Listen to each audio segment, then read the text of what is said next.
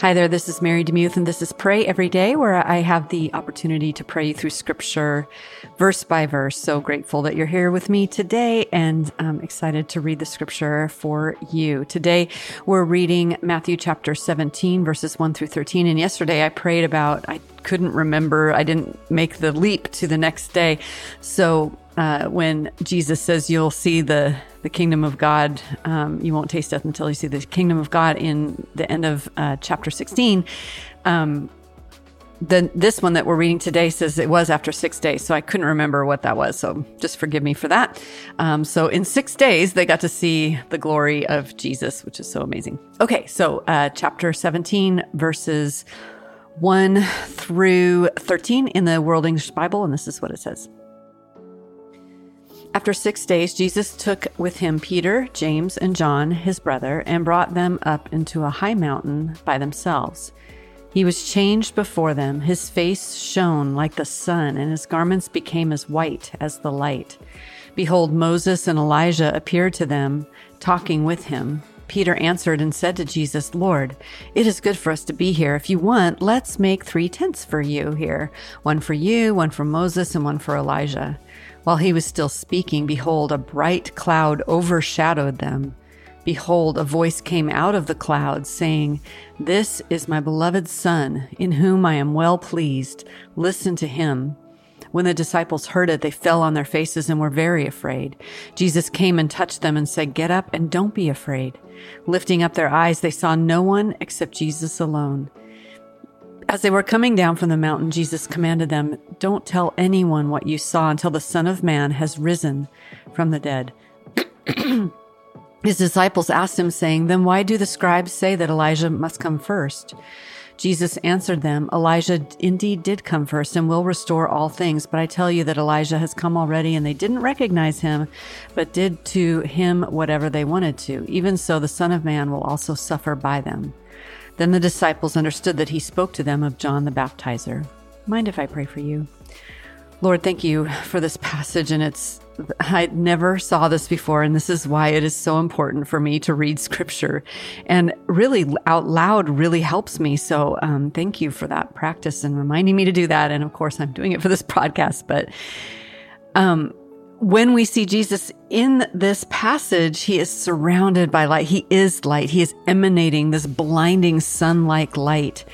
And when uh, God the Father comes involved, a, a, cloud comes. And as I prayed that and said that out loud, I realized, Lord, that this is echoing.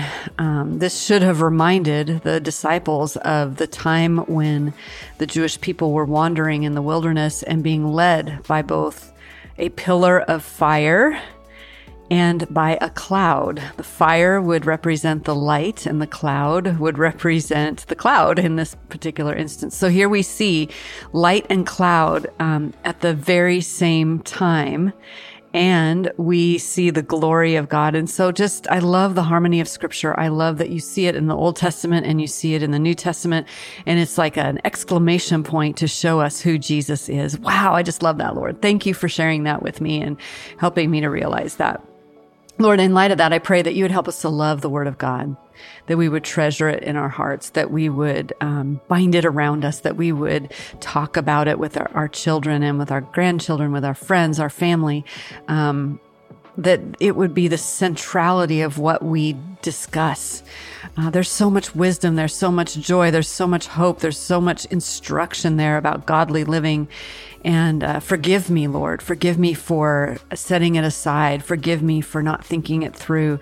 Forgive me, Lord, for um, not making the Bible as central as it should be in my life because it's your love letter to us. And if I want to know you, I need to read your word.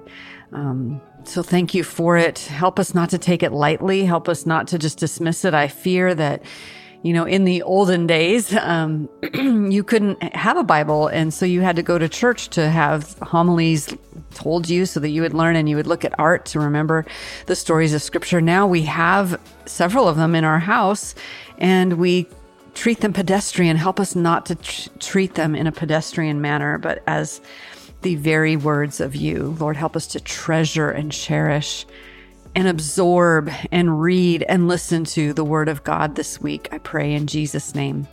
Amen. Thank you so much for listening to Pray Every Day. I'm so grateful for you. Today's podcast is brought to you by deeperstill.org. Lots of things that you can get on that particular website, and it is for those who are um, finding longing for freedom um, after or post abortion and they want to have um, they feel like they're wounded and uh, they just want to be helped. So definitely go to deeperstill.org there's um, a podcast that they have that's called deeper still freeing the abortion wounded heart. And it can be found wherever uh, podcasts are listened to.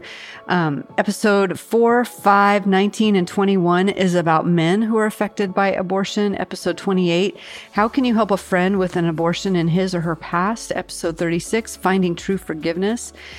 Episode 38, What does freedom look like for a man with abortion in his past? Episode 39, Pastors Addressing Abortion from the Pulpit with Love. And episode 40 from Pastor to Pastor. This is why it is important to talk about abortion. And so if these, um, if this topic is something that you're really passionate about, or maybe it's affected you somehow, go to deeperstill.org. And thank you so much for sponsoring Pray Every Day.